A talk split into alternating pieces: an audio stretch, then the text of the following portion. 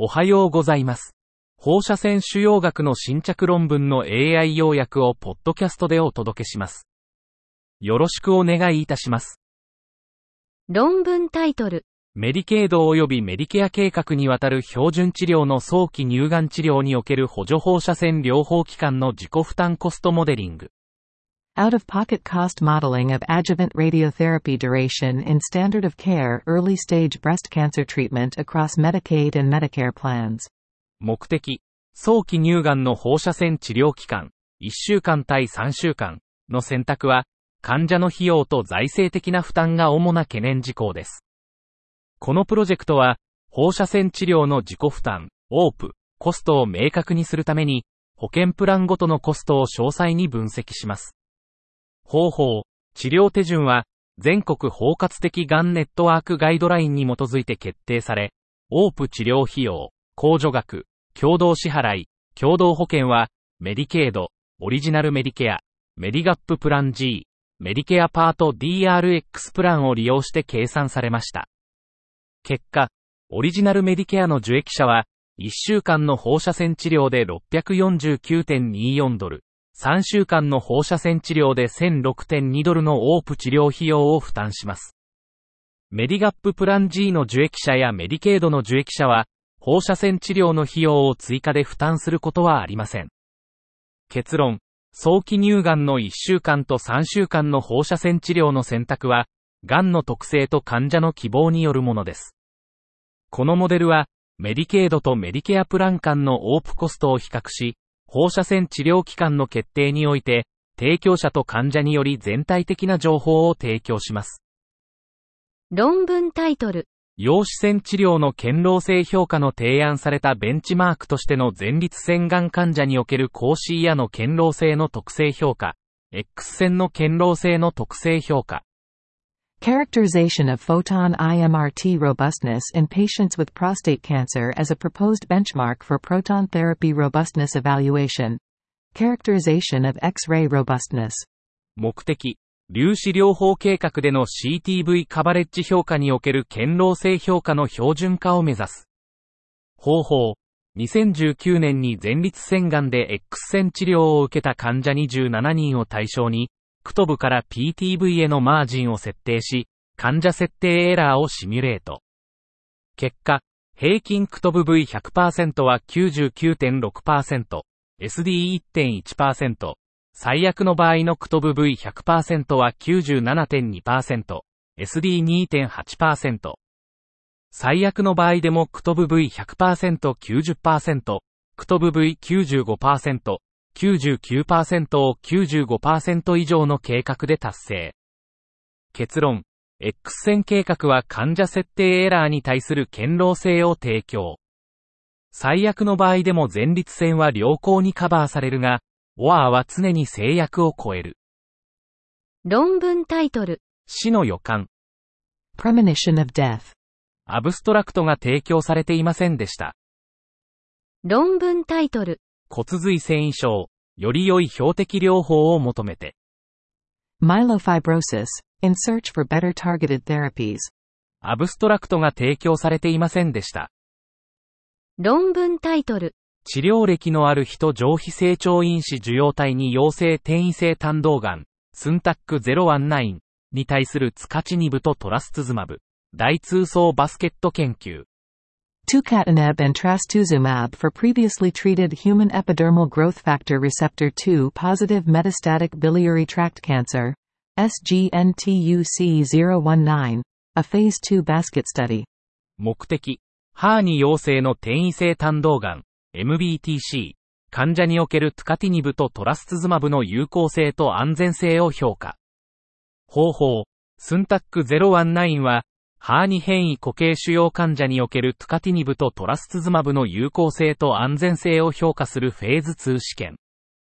結果、30人が登録され、中央値の追跡期間は10.8ヶ月。CORR は46.7%疾患制御率は76.7%。応答持続期間と無増悪生存期間はそれぞれ6.0ヶ月と5.5ヶ月。結論、トゥカティニブとトラスツズマブの併用は、基治療のハーニ陽性 MBTC 患者において、優位な高腫瘍活性を示し、許容性が良好であった。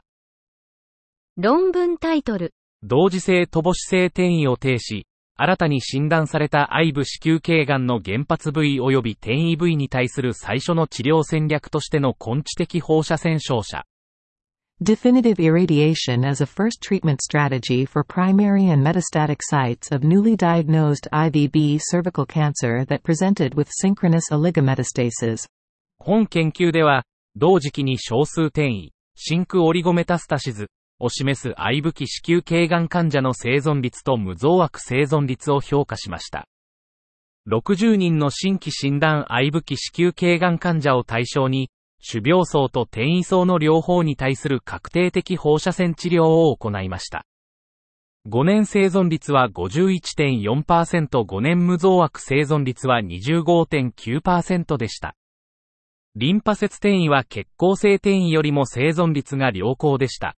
3年生存率57.2%対20%、P イコール0.017。一つの転移層を持つ患者は、二つ以上の転移層を持つ患者よりも予後が良好でした。3年生存率60.4%対20.6%、P イコール0.003。治療前に直径 4cm 以上の腫瘍を示す患者は予後が悪かった。5年生存率41.2%対65.2%、P イコール0.029。5年無増悪生存率10.4%対53.7%、P イコール0.021。選択された愛部患者に対する種病層と少数転移層の両方への確定的放射線治療は、実行可能な治療戦略であると結論付けられました。論文タイトル。3D プリンティングを使用した頭頸部がん治療のための新しい固定化方法。A novel immobilization method for the treatment of head and neck cancer using 3D printing. 高品質な放射線治療には適切な固定が重要です。伝統的な固定が不可能な場合、3D プリントが効果的なカスタム固定を提供します。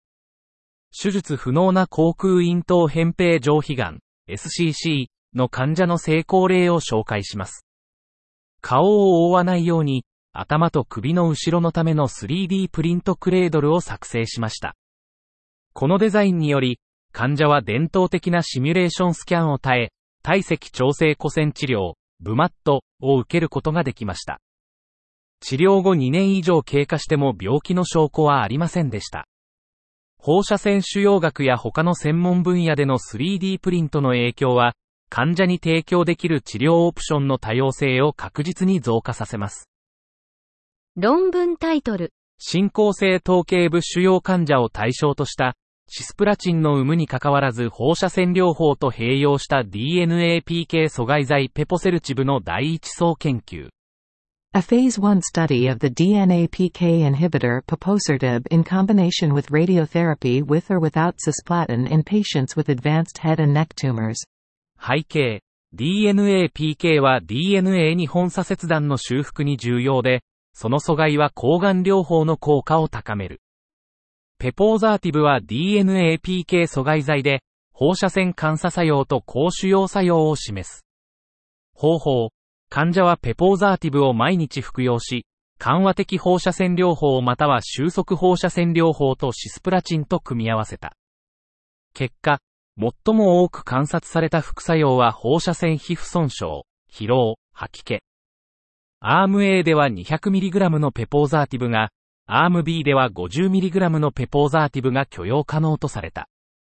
結論、ペポーザーティブは緩和的放射線療法と組み合わせて 200mg まで許容された。しかし、放射線療法とシスプラチンとの組み合わせでは、許容可能なペポーザーティブの投与量では暴露が不十分であった。論文タイトル乳がん生存者における長期にわたる放射線療法の有害な影響における人種及び民族の違い。Racial and ethnic differences in long-term adverse radiotherapy effects among breast cancer survivors. 目的。乳がん放射線治療後の乳房と皮膚の変化は、QOL に長期的な影響を及ぼす可能性があります。人種や民族間の乳がんの結果や放射線治療後の QOL の違いはまだよく理解されていません。方法。2009年から2014年までの乳房切除と放射線治療を受けた患者を対象に調査を行いました。全体の23%が回答しました。結果、平均年齢57歳、診断から回答までの中央値は9年でした。アイアン、黒人、ヒスパニックの患者は、白人患者に比べてブレスト級アエルスコアが悪化しました。結論、アイアン、黒人、ヒスパニックの患者は、放射線治療後の乳房と皮膚の QOL が著しく悪化しました。これらの違いを理解し、軽減するための追加の研究が必要です。論文タイトル。強度変調された全身または骨髄及びリンパ系全体への照射に関する考慮事項。Considerations for intensity modulated total body or total marrow and lymphoid irradiation. 北米とヨーロッパのいくつかのセンターで使用されている強度変調全身放射線照射、全骨髄照射、全骨髄及びリンパ照射の治療技術のサンプリングをまとめました。